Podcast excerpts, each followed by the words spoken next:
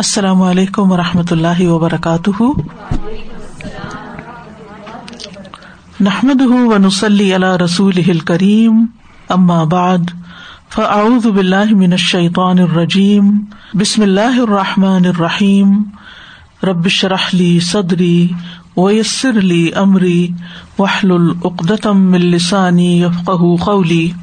صورت الزمر، آیت number sixty seven سے ہم تفسیر شروع کریں گے ان شاء اللہ وما قدر الله حق قدره والأرض جميعا قبضته والأرض جميعا قبضته يوم القيامة والسماوات مطويات بجميله سبحانه وتعالى عما يشركون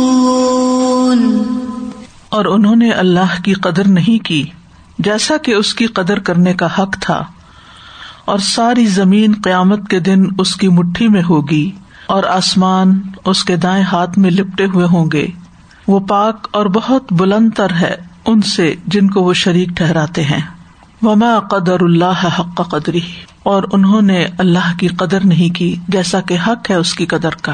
یعنی انہیں اللہ سبحان و تعالی کے صحیح مقام کا علم نہیں، انہوں نے اللہ تعالی کی عظمت کو نہیں جانا۔ انہیں اللہ تعالی کی عظمت و کبریائی کا کچھ اندازہ ہی نہیں۔ انہوں نے کبھی یہ سمجھنے کی کوشش ہی نہیں کہ رب العالمین کا مقام کتنا بلند ہے۔ اور اس کے مقابلے میں وہ ہستیاں کتنی حقیر ہیں جن کو یہ اللہ کا شریک اور معبود قرار دیتے ہیں۔ ول ارد جمی ان قبضت ہوں یوم القیامہ، اور زمین ساری کی ساری اس کی مٹھی میں ہوگی قیامت کے دن۔ یعنی اللہ تعالی کی عظمت کا حال تو یہ ہے کہ قیامت کے دن پوری زمین اس کی مٹھی میں ہوگی، اور اسی طرح آسمان اس کے دائیں ہاتھ میں لپٹے ہوئے ہوں گے، جیسے کاغذ کو رول کر دیا جاتا ہے۔ قبضہ کا لفظ جو ہے، یہ قبض سے ہے۔ اس کا مانا ہوتا ہے مٹھی میں کوئی چیز لے لینا، مٹھی میں بند کر لینا۔ یعنی جس کو ہاتھ گھیرے ہوئے ہوتا ہے۔ یعنی جیسے کہا جاتا ہے کہ غلہ اس کی مٹھی میں ہے، تو مطلب یہ ہے کہ اس نے اس کو پکڑ رکھا ہے اور اس کے اندر چھپا ہوا ہے۔ اور یہاں قبضہ سے مراد اللہ سبحان تعالیٰ کی مٹھی، اور یہ ایک حقیقی مٹھی ہے۔ اللہ سبحان تعالیٰ کی صفات کو بغیر تحریف کے اور بغیر تمسیل کے ماننا ہم پر لازم ہے۔ کہ جیسے بیان ہوا ہے، ویسے ہی ہمارا اس پر ایمان ہے۔ یعنی یہ مانا نہیں کرنا چاہیے کہ وہ اس کی قدرت میں ہوگی یا قوت میں ہوگی یا غلبے میں، لیکن اس کو بندوں کی مٹھی کی طرح سمجھنا یا کسی اور مخلوق کی مٹھی کی طرح سمجھنا، یہ درست نہیں۔ یعنی اس کی مثال بیان کرنا درست نہیں۔ اور اللہ سبحان تعالیٰ کی مٹھی کی کیفیت کیا ہے؟ یہ بھی اللہ ہی بہتر جانتا ہے۔ لیکن اس سے آپ اندازہ لگا سکتے ہیں کہ زمین جو ہے وہ ساری کی ساری کس طرح اللہ سبحان و تعالیٰ کے کنٹرول میں ہوگی۔ اور اسی طرح وہ سماوا تو مقبیات آسمان اس کے دائیں ہاتھ میں لپٹے ہوئے ہوں گے۔ مقویات کا لفظ جو ہے یہ توا سے ہے تو یا۔ توا کا مطلب ہوتا ہے کسی چیز کو اس طرح لپیٹنا جیسے کپڑے کو درج کے اوپر لپیٹا جاتا ہے، جسے رول کیا جاتا ہے۔ تو کاغذ کو ایک دوسرے پہ دوہرا کرنے کو تئی کہتے ہیں تئی الورقا پہلے زمانے میں جلدیں نہیں ہوتی تھی کتابوں کی، بلکہ اسکرولز ہوتے تھے۔ اور لکھنے والا جب لکھ کے فارغ ہوتا تھا تو اس کو لپیٹ دیتا تھا۔ یا تو اس کو رول کر دیتا تھا یا پھر اس کو دوہرا کر کے اس کی تہ بنا دیتا تھا۔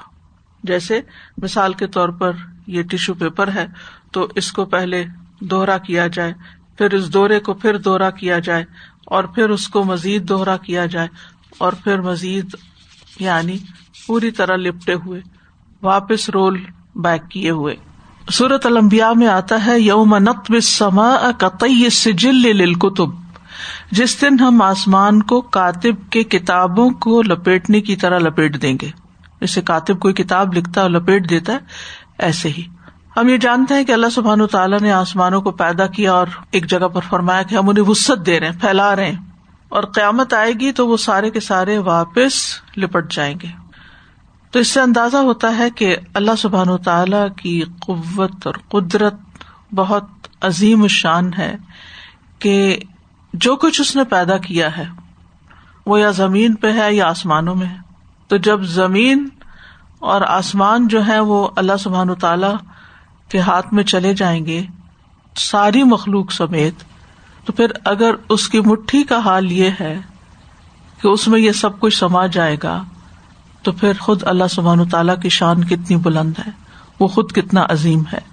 اس کی تفصیل ایک اور روایت سے بھی ہوتی ہے جو عبد اللہ بن مسعد سے ہے۔ وہ کہتے ہیں کہ علماء یہود میں سے ایک عالم رسول اللہ صلی اللہ علیہ وسلم کی خدمت میں حاضر ہوا اور عرض کرنے لگا، اے محمد، ہم تو رات میں پاتے ہیں کہ اللہ آسمانوں کو ایک انگلی پر رکھ لے گا، اسی طرح زمینوں کو ایک انگلی پر۔ درختوں کو ایک انگلی پر دریا اور سمندروں کو ایک انگلی پر، گیلی مٹی کو ایک انگلی پر اور دیگر تمام مخلوقات کو ایک انگلی پر۔ پھر فرمائے گا، میں ہی بادشاہ ہوں۔ نبی صلی اللہ علیہ وسلم یہ سن کر ہنس دیے حتیٰ کہ آپ کے سامنے کے دانت دکھائی دینے لگے۔ تو آپ کا یہ ہنسنا یہودی عالم کی تصدیق کے لیے تھا۔ پھر رسول اللہ صلی اللہ علیہ وسلم نے سورج زمر کی یہی آیت پڑھی، وما قدر اللہ حق قدری ہی ول اردو جمی ان قبضت ہُ یوم القیامتی و سماوا تم متبیا تم بھی امینی سبحان و تعالی اما یشرکون اب آپ دیکھیے کہ یہ ساری چیزیں جب اللہ سبحان تعالیٰ کے کنٹرول میں آ جائیں گی تو ابن عباس کہتے ہیں، یہ سب کچھ ایسے ہی اللہ کی مٹھی میں ہوگا جیسے رائی کا دانا ہوتا ہے۔ یا اس سے بھی کم یعنی اتنی چھوٹی چیز۔ عبداللہ بن عمر کہتے ہیں، رسول اللہ صلی اللہ علیہ وسلم نے فرمایا، قیامت کے دن اللہ جل آسمانوں کو لپیٹ لے گا، پھر انہیں اپنے دائیں ہاتھ میں لے کر فرمائے گا ان الملک، این الجبارون، این المتکبرون۔ میں بادشاہ ہوں، کہاں ہے جبار، کہاں ہے تکبر کرنے والے؟ وہ سارے تو زمینوں کے اندر لپٹے ہوئے، زمین کی تہوں میں مرے ہوئے، کھپے ہوئے کہیں ان کا نام نشان بھی نہیں ہوگا۔ اور ویسے بھی متکبرون تو قیامت کے دن چیونٹیوں کی شکل میں اٹھائے جائیں گے۔ پھر اللہ تعالیٰ زمینوں کو اپنے بائیں ہاتھ میں لے کر لپیٹے گا اور فرمائے گا ان الملک، میں بادشاہ ہوں، این الجبارون، این المتکبرون۔ تو یہاں پر اس حدیث کے مطابق آسمان کو دائیں ہاتھ میں اور زمین کو بائیں ہاتھ میں۔ نبی صلی اللہ علیہ وسلم ایک مرتبہ جب یہ حدیث بیان کر رہے تھے، تو ابن عمر اس کی ڈسکرپشن کو یوں دیتے ہیں کہ رسول اللہ صلی اللہ علیہ وسلم کی طرف انہوں نے دیکھا کہ آپ نے فرمایا، اللہ عزب اپنے آسمانوں اور اپنی زمینوں کو، یہاں اس حدیث میں بھی زمینوں کا ذکر ہے، جیسے سورت طلاق کے آخر میں زمینوں کا ذکر آتا ہے، اور حدیث میں بھی آتا ہے، سات زمینوں کا توق۔ اور اپنی زمینوں کو اپنے دونوں ہاتھوں سے پکڑ لے گا اور فرمائے گا ان الملک۔ اور آپ صلی اللہ علیہ وسلم اپنی انگلیوں کو بند کرتے اور کھولتے تھے۔ حتیٰ کہ میں نے ممبر کو دیکھا، وہ اپنے نچلے حصے سے لے کر اوپر کے حصے تک ہل رہا تھا۔ یہاں تک کہ میں نے کہا کہ وہ رسول اللہ صلی اللہ علیہ وسلم کو لے کے گر جائے گا۔ یعنی اللہ سبحان تعالیٰ کی عظمت بیان ہو رہی ہے اور ممبر اس کو سن کے کانپ رہا ہے اور ہل رہا ہے اور آپ اس کے ساتھ کھڑے ہیں۔ یعنی باقی مخلوق جو ہے وہ اللہ کی عظمت کو پھر بھی پہچانتی ہے اور انسان جس کو سب سے بڑھ کر عقل دی گئی اور جس کے لیے ساری چیزیں مسخر کی گئی وہ اللہ کی عظمت کو نہیں سمجھتے۔ وہ اللہ کی عظمت کو نہیں مانتے۔ اسی وجہ سے تو وہ غیر اللہ کو اللہ کے برابر لا کر آر دیتے۔ ہیں اگر وہ یہ جانتے ہوتے، سمجھتے ہوتے۔ اسی لیے کہا کہ ایو حل جاہلون یعنی کل افغیر اللہ امرونی آبد ایو حل جاہلون کہ اللہ کے سوا میں کسی اور کی عبادت کروں، اس کا تو مجھے حکم دیتے ہو جاہل یعنی اصل جاہل وہ ہے جو اللہ تعالی کی عظمت کو نہیں پہچانتا، اللہ تعالیٰ کو نہیں جانتا۔ اس کے لیے ہمیں اللہ تعالی کے اسماء اور صفات کا علم حاصل کرنا بہت ضروری ہے۔ اور یہ ایک دفعہ حاصل کرنے سے نہیں آ جاتا، اس کا بار بار مطالعہ کرنا ضروری ہے۔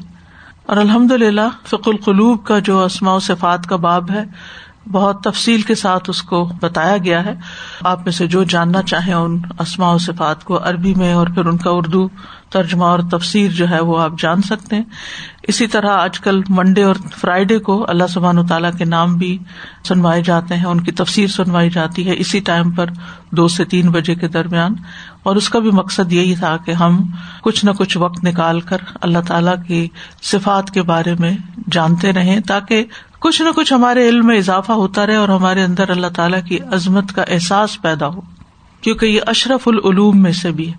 یعنی سب سے بڑی حقیقت جس کو جاننا ہم سب کے لیے ضروری ہے، وہ اللہ سبحان و تعالیٰ ہے۔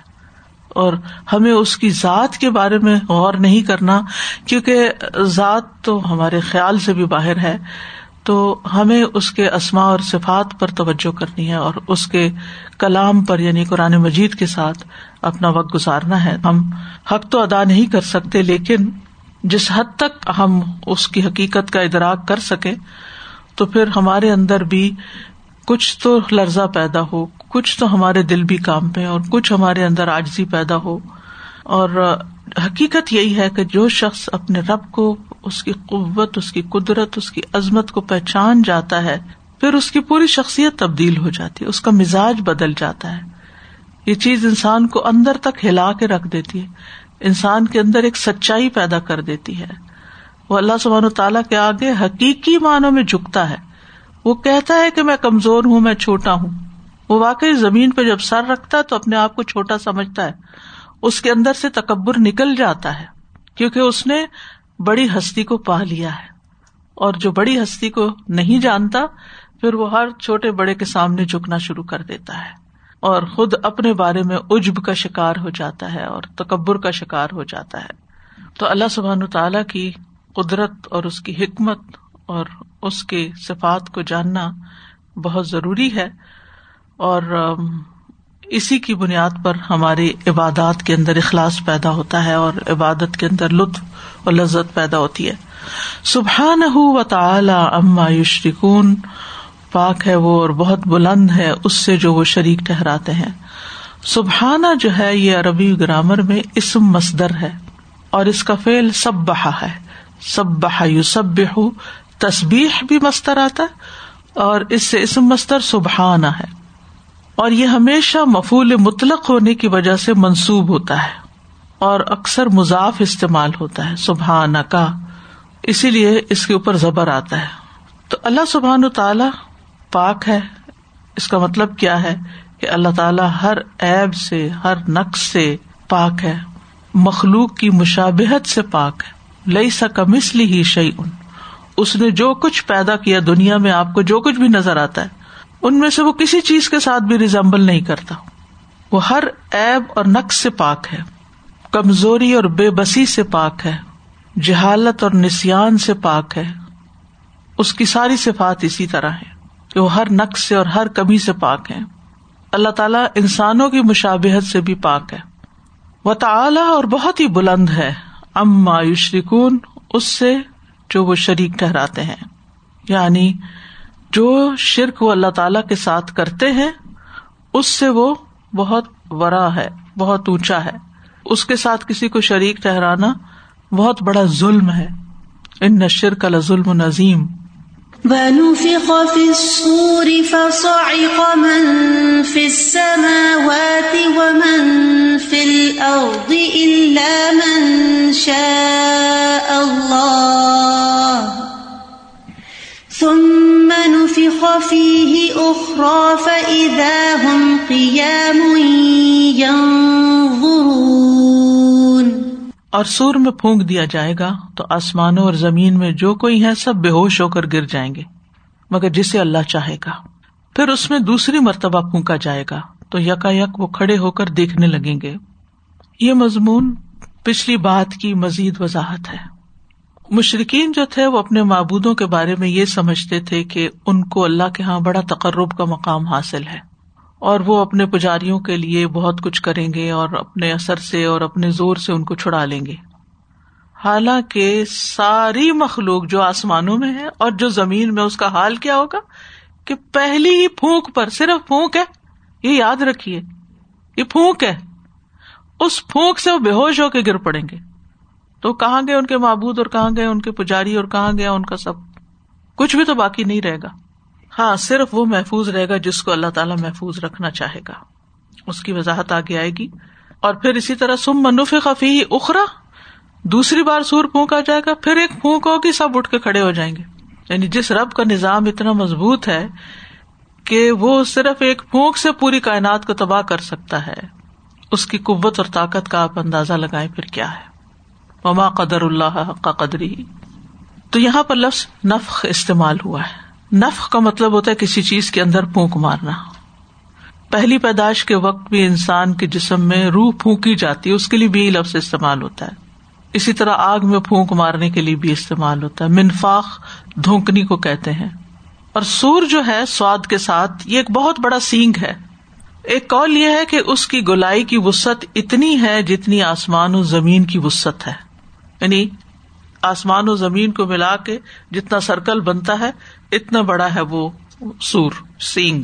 تو اس کے اندر پھونک ماریں گے صاحب السور یعنی وہ فرشتہ جو اس پر مقرر ہے۔ عبداللہ ابن امر کہتے ایک دیہاتی نے پوچھا، اللہ کے رسول سور کیا ہے؟ آپ نے فرمایا، یہ ایک سینگ ہے جس میں قیامت کے دن پھونک ماری جائے گی۔ مجاہد کہتے ہیں، سور ایک چمڑے کی پھونکنی کی طرح ہے۔ اور یہاں پر آپ دیکھ رہے نفقا کا لفظ ماضی کا سیگا ہے۔ ماضی کا سیگا لایا گیا۔ حالانکہ ہوگا یہ مستقبل میں۔ لیکن ماضی کے ساتھ کیوں اظہار خیال کیا گیا؟ کہ اس کا واقع ہونا یقینی ہے، گویا ہو چکا۔ سمجھو ڈن۔ عطا امر اللہ فلا تستاجلو اللہ کا حکم آ چکا ہے، اللہ کا حکم ہو چکا ہے۔ بس اس کا ایک وقت مقرر ہے جس پر وہ نافذ ہو جائے گا۔ تو اس کے جلدی آنے کا مطالبہ نہ کرو۔ یعنی قیامت آئی تو نہیں، لیکن ماضی کے سیگے کے ساتھ بیان کرنے کا مطلب یہ ہے کہ سمجھو گویا آ ہی چکی۔ سور کے لیے قرآن مجید میں لفظ ناقور بھی استعمال ہوا ہے۔ وہ ادا نقر فن ناقور جب سور میں پھونکا جائے گا فضا علی یوم یوم اسیر الکافری غیر یسیر تو وہ ایک مشکل دن ہوگا، کافروں پر آسان نہیں ہوگا۔ سور پھونکنے والے فرشتے کی حالت کی بھی ڈسکرپشن آتی ہے مسرد احمد میں آتا ہے۔ ابن عباس اللہ تعالیٰ کے اس فرمان فیضا نقر ناقور کے بارے میں کہتے ہیں کہ رسول اللہ صلی اللہ علیہ وسلم نے فرمایا، میں کس طرح نعمتوں سے لطف اندوز ہو سکتا ہوں؟ یعنی کیسے غافل ہو سکتا ہوں؟ جبکہ سور پھونکنے والے فرشتے نے اپنا منہ سور سے لگا رکھا ہے، اپنی پیشانی جھکا رکھی ہے، کان متوجہ کر رکھے ہیں کہ کب اسے حکم ہوتا ہے اور اس میں پھونکے۔ ایک روایت میں آتا ہے کہ اس کا ایک پاؤں آگے اور ایک پیچھے۔ جیسے کوئی ایکشن لینے کے لیے ایسے کھڑا ہوتا نا، تو اس طرح یعنی سیدھا بھی نہیں کھڑا، یوں کھڑا ہے، جھکا ہوا کھڑا ہے کہ جس وقت حکم ہوگا وہ پونک مار دے گا۔ تو صحابہ نے ارض کیا، ہم پھر کیا کہیں؟ یعنی اگر حالت یہ ہے اور ہم اتنے بڑے خطرے میں ہیں تو ہم کیا کہیں؟ آپ نے فرمایا، کہو حسب اللہ نعم الوکیل اللہ توکلنا۔ اللہ ہی مولا اللہ ہی کارساز ہے۔ رسول اللہ صلی اللہ علیہ وسلم نے فرمایا، سور پھونکنے والے فرشتے کو جب سے یہ ذمہ داری دی گئی ہے، وہ تب سے تیار حالت میں اپنی آنکھیں عرش کی طرف لگائے ہوئے۔ اب دیکھیے، کان بھی لگائے ہوئے، آنکھیں بھی لگائے ہوئے، منہ بھی رکھے ہوئے اس پہ ہاں؟ اور جسم بھی اس کا پورے ایکشن میں ہے، صرف حکم کے انتظار میں ہے۔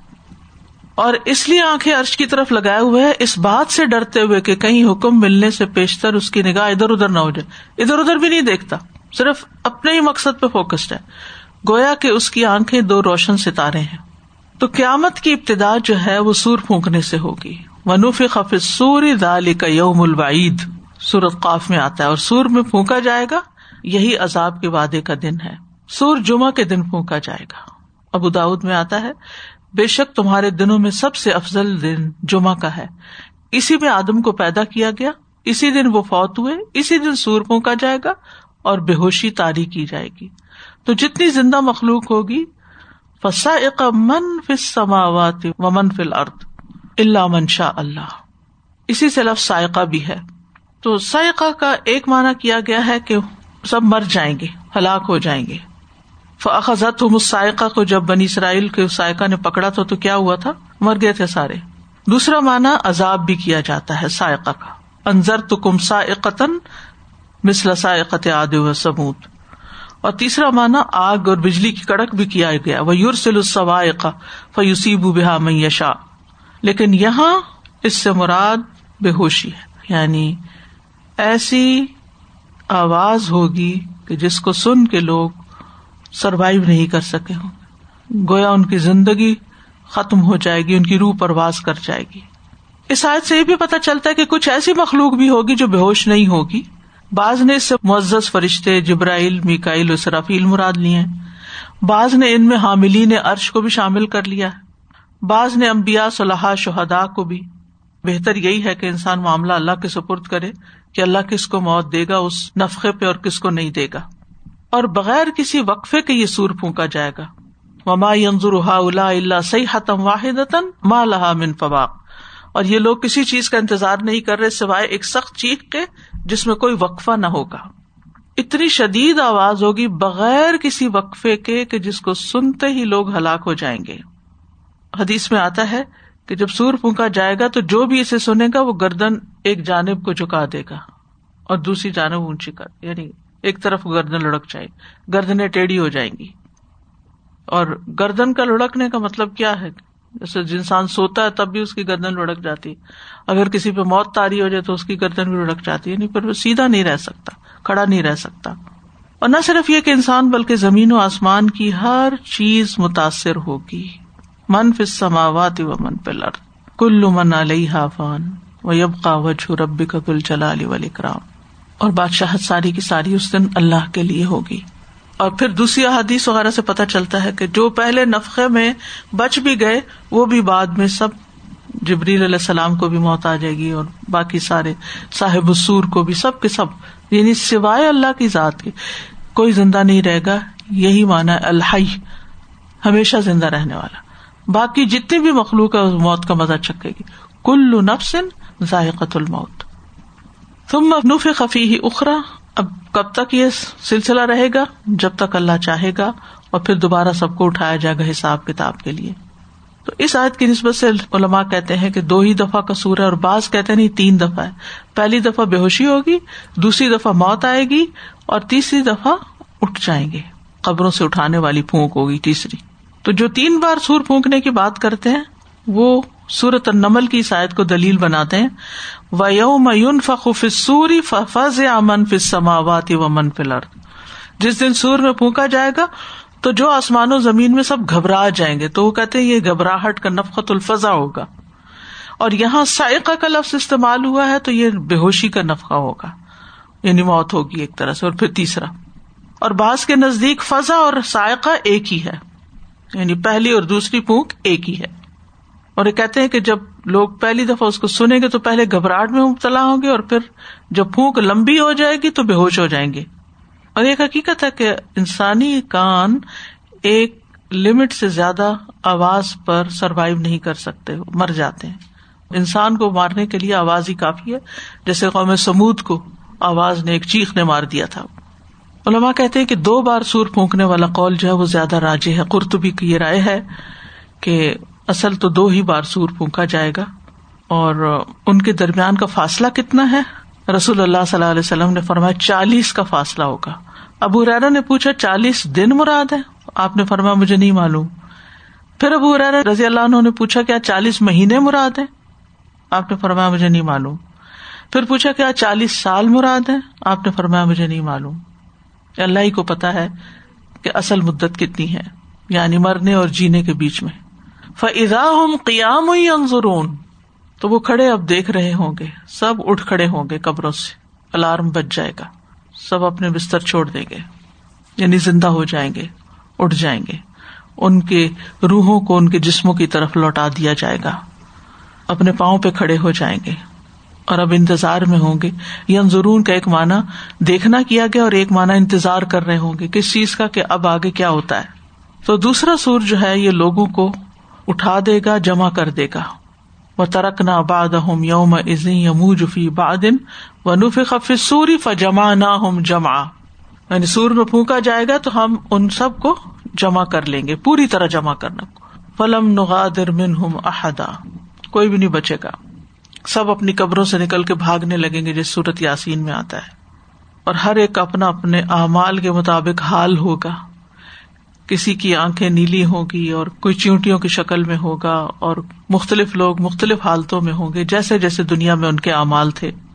کچھ لوگ گروہ در گروہ اٹھیں گے۔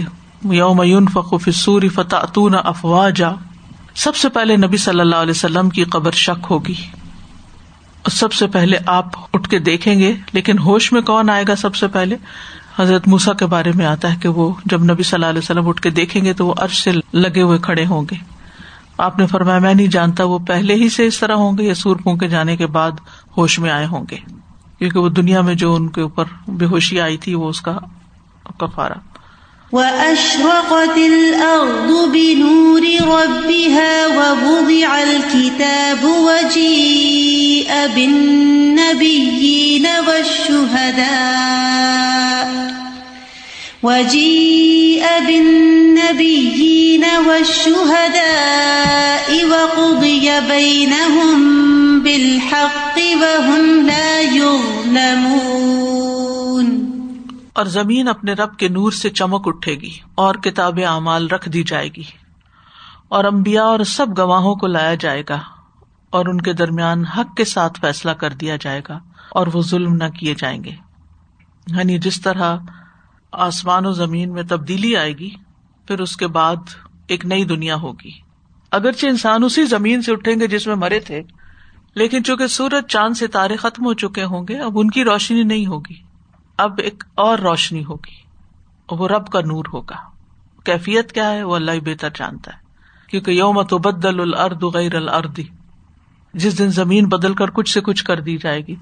لا ترافی ہائے وجم الام کوئی اس میں سلوٹ نہیں ہوگی، کوئی اس میں ٹیلا نہیں ہوگا، کوئی عمارت نہیں، کوئی درخت نہیں، کوئی سمندر نہیں، کوئی پہاڑ نہیں، کچھ نہیں۔ چاندی کی طرح چمکتی ہوئی میدے کی روٹی کی طرح وہ صاف ستھری زمین ہوگی جس پر سب اپنے رب کے سامنے کھڑے ہوں گے۔ اشرقت اشرقت کا مطلب ہے چمک اٹھنا یعنی زمین چمک اٹھے گی۔ اشرقت الارض بنور ربا اپنے رب کے نور کے ساتھ۔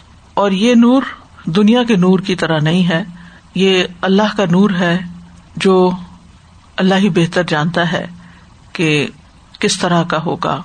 بہرحال سورج چاند کی روشنی تو ختم ہو جائے گی اور اس وقت اللہ سبحان و تعالی اپنے نور سے ہر چیز کو واضح کر دے گا۔ سورج لپیٹ دیا جائے گا عزم سکوبرت چاند گہنا جائے گا وہ خصف القمر۔ و جمع شمس القمر ستارے بے نور ہو جائیں گے۔ فیضن نجوم تم ست و عید القوا کے بنترت زمین کو بدل دیا جائے گا۔ اب حشر کی زمین ہوگی جو حساب کتاب کے لیے میدان تیار کیا گیا ہوگا۔ یعنی کیا کیا کیفیات ہم سب پہ گزرنے والی ہے چاہے کوئی شہید بھی ہو جائے نا۔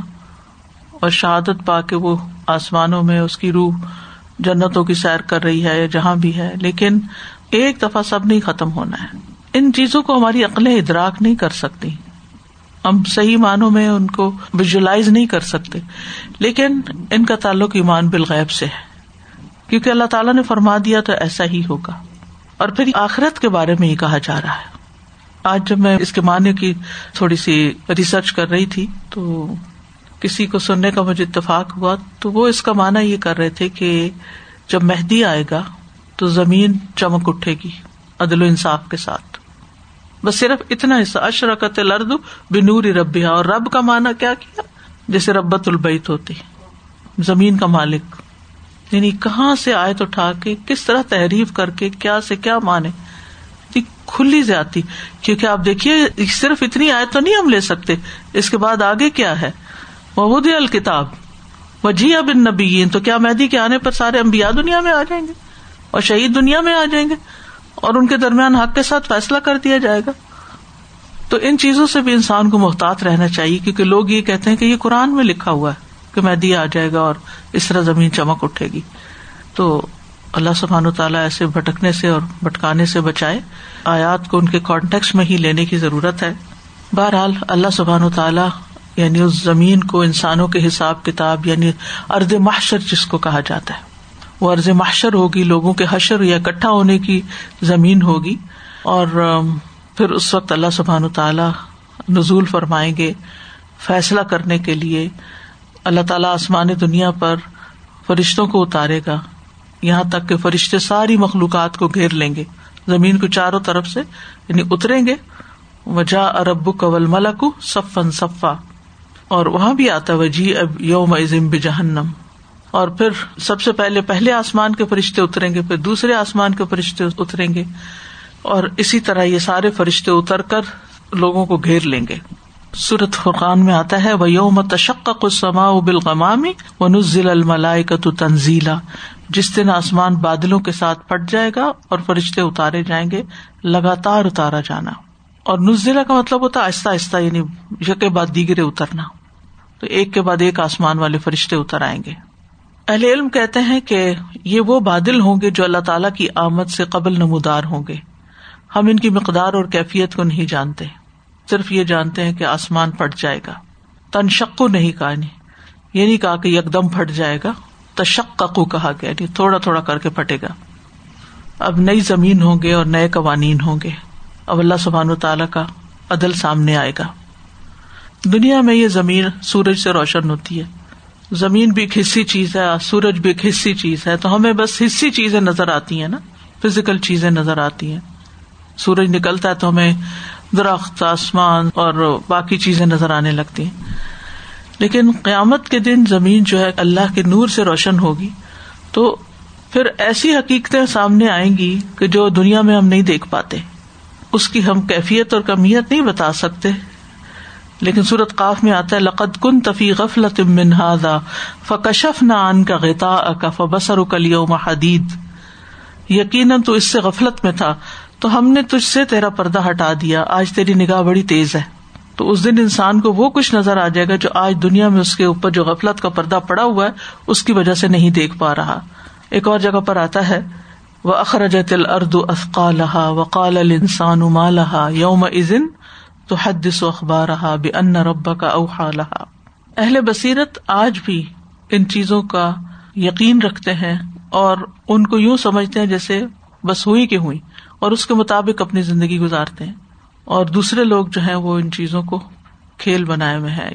ماں یا من ذکر مر رب محدثن الستما یا لابون جو بھی نئی نصیحت ان کے رب کی طرف سے آتی ہے، اس کو سنتے ہیں اور پھر کھیل تماشے میں لگے رہتے یا لابون لیکن اس دن کیا ہوگا؟ بہت الکتاب کتاب رکھ دی جائے گی یعنی لوگوں کے سامنے رکھ دی جائے گی۔ صورت السرا میں آتا وہ نخر جو لہو یوم القیامتی کتاب القاح منشورا۔ اور قیامت کے دن ہم اس کے لیے ایک کتاب نکالیں گے، جسے وہ کھلی ہوئی پائے گا۔ اور یہ وہ کتاب ہوگی جس میں بندوں کے اچھے اور برے اعمال لکھے ہوئے ہوں گے۔ سوائے ان کے جو توبہ کی وجہ سے مٹا دیے گئے ہوں۔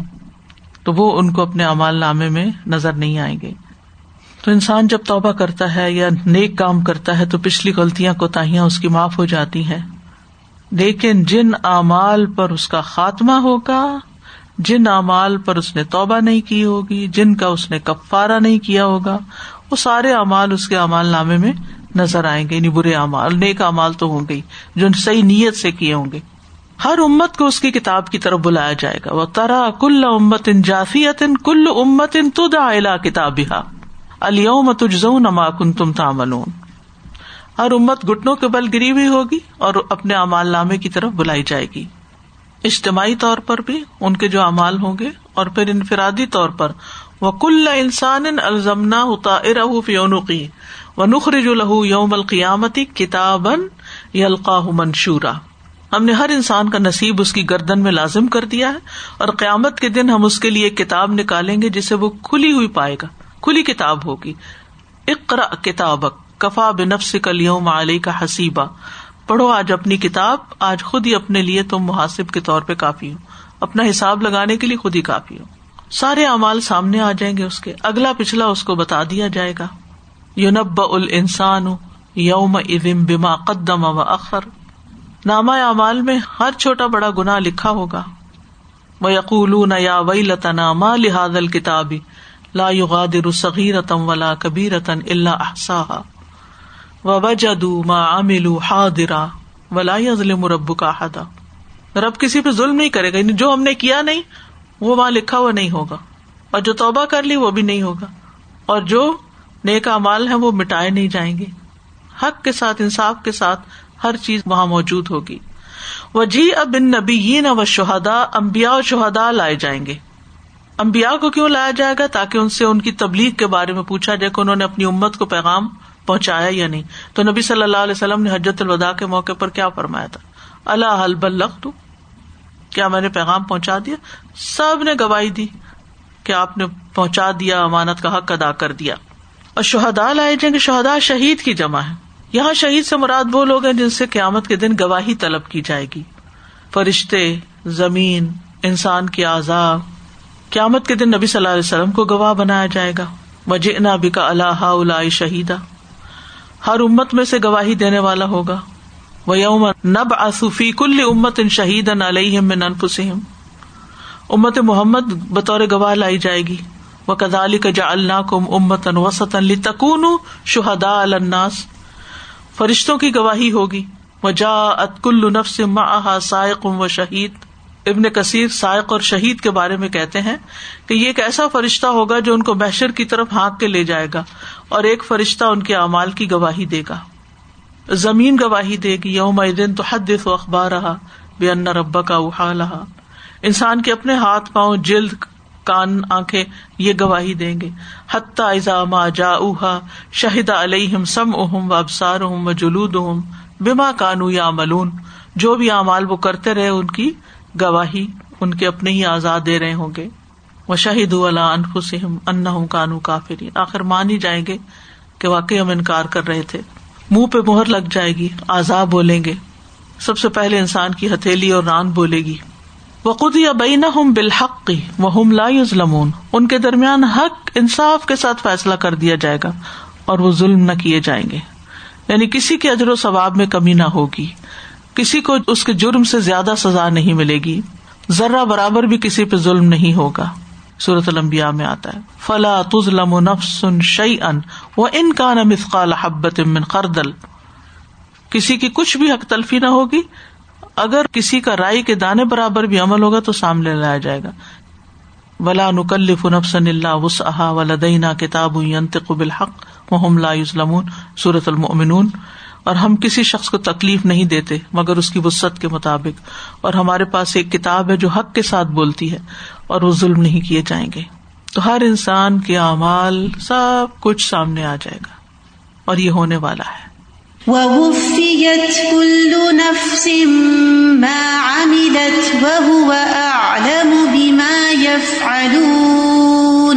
اور ہر شخص کو جو اس نے عمل کیا ہوگا اس کا پورا پورا بدلا دے دیا جائے گا۔ اور وہ لوگ جو کچھ کر رہے ہیں وہ خوب جانتا ہے۔ پورا پورا بدلا جیسے آتا نا ابراہیم اللہ وفا۔ یعنی چونکہ اللہ تعالی انسان کے سارے اعمال کے بارے میں جانتا ہے، چھوٹے، بڑے، ہر چیز۔ مخلوق کی کوئی حالت، سوچ، خیال، بات اس سے چھپی ہوئی نہیں۔ نیتیں اور ارادے بھی چھپے ہوئے نہیں۔ لہذا سب چیزوں کو سامنے رکھتے ہوئے ان کے کانٹیکس کے مطابق ان کو بدلا دیا جائے گا۔ تمت وفا کلو نفس نفسما کسبت وحم لا ظلمون صورت البقرا میں آتا ہے۔ صورت النساء میں آتا ہے، ان اللہ لا يظلم مثقال ذرة وان تك حسنة يضاعفها ويؤتي من لدنه اجرا عظيما بے شک اللہ ایک ذرے کے برابر بھی ظلم نہیں کرتا۔ اور اگر ایک نیکی ہوگی تو اسے دگنا کرے گا اور اسے اپنے پاس سے بہت بڑا اجر عطا کرے گا۔ نیکی ذرے کے برابر بھی ہو۔ تو اس لیے کسی چھوٹی سے چھوٹی نیکی کو بھی ہاتھ سے نہیں جانے دینا چاہیے اور کسی چھوٹی سے چھوٹی برائی کو بھی چھوٹا نہیں سمجھنا چاہیے۔ آج دنیا میں بہت ممکن ہوتا ہے کہ ہم کسی پہ ظلم ڈھا رہے ہوتے ہیں اور اس کے ساتھ ہم نمازیں بھی پڑھ رہے ہوتے ہیں اور دین کی باتیں بھی کر رہے ہوتے ہیں اور اپنی شان و شوکت دکھا رہے ہوتے ہیں۔ لیکن اللہ تعالیٰ سے چھپا ہوا نہیں، ہمارا اصل حال کہ ہم اصل میں کیا ہے ہم کس کے ساتھ انصاف کر رہے ہیں، کس کے ساتھ نا انصافی کر رہے ہیں۔ بعض اوقات انسان خود اپنے ہی بچوں میں نا انصافی کر رہا ہوتا ہے، اپنے ہی گھر والوں کے ساتھ ظلم کر رہا ہوتا ہے۔ لیکن لوگوں کے سامنے وہ بڑا نیک پارسا متقی پرہیزگار نظر آ رہا ہوتا ہے۔ بعض اوقات انسان اپنے ہی قریبی لوگوں کا حق مار رہا ہوتا ہے، ظلم ڈھا رہا ہوتا ہے، لیکن ساتھ بڑی بڑی باتیں بھی کر رہا ہوتا ہے۔ تو اللہ تعالیٰ باتیں نہیں دیکھے گا۔ اللہ تعالیٰ ہم میں سے ہر ایک کا عمل دیکھے گا کہ ہم نے اپنے فرائض کتنے ادا کیے۔ ہم نے اپنی تنہائیاں کیسے گزاری؟ ہم نے لوگوں کے سامنے کوئی عمل جو نیکی کا کیا، وہ کس نیت سے کیا؟ دنیا میں حقیقتیں چھپی ہوئی ہیں۔ ہر انسان کا عمل چھپا ہوا ہے۔ کچھ ظاہری ظاہری چیزیں تو نظر آتی ہیں، لیکن دل میں کیا ہے؟ کیا سوچتے ہیں کس خیال سے کوئی کام کرتے کس نیت سے کرتے ہیں؟ اس کی حقیقت کل اللہ تعالیٰ کھول دے گا۔ جب اللہ تعالیٰ کا میزان نصب ہوگا نا، اللہ کی ترازو کھڑی کی جائے گی۔ ہر ایک کو تول کے دکھا دیا جائے گا، یہ دیکھو تم کیا تھے، تم نے جو کیا، اس کا وزن کتنا نکلا۔ تو کامیاب وہ ہے جو آج اس ترازو میں اپنے آپ کو کھڑا کر لے۔ آج لوگوں کے درمیان انصاف کے ساتھ فیصلہ کرے۔ اور اس میں آپ دیکھیے ایک دلچسپ بات یہ کہ وہ وفیت ماضی کا سیگا ہے املت ماضی کا سیگا ہے۔ یعنی قیامت کے دن کی بات ہو رہی ہے کہ اس دن ہر شخص کو اس کے عمل کا پورا پورا بدلا دے دیا جائے گا۔ یعنی دے دیا گیا۔ وہ عالم و بیماری فلوں پھر حال کی طرف اس کو التفات کہتے ہیں۔ یعنی اللہ تعالیٰ آج کے عمل کو بھی جانتا ہے اور ماضی کو بھی سب جان لے گا۔ اور پھر وہی ماضی تاکید کے لیے کہ گویا سب کچھ اللہ کے علم میں ہے۔ سب کچھ وہ جانتا ہے کہ کون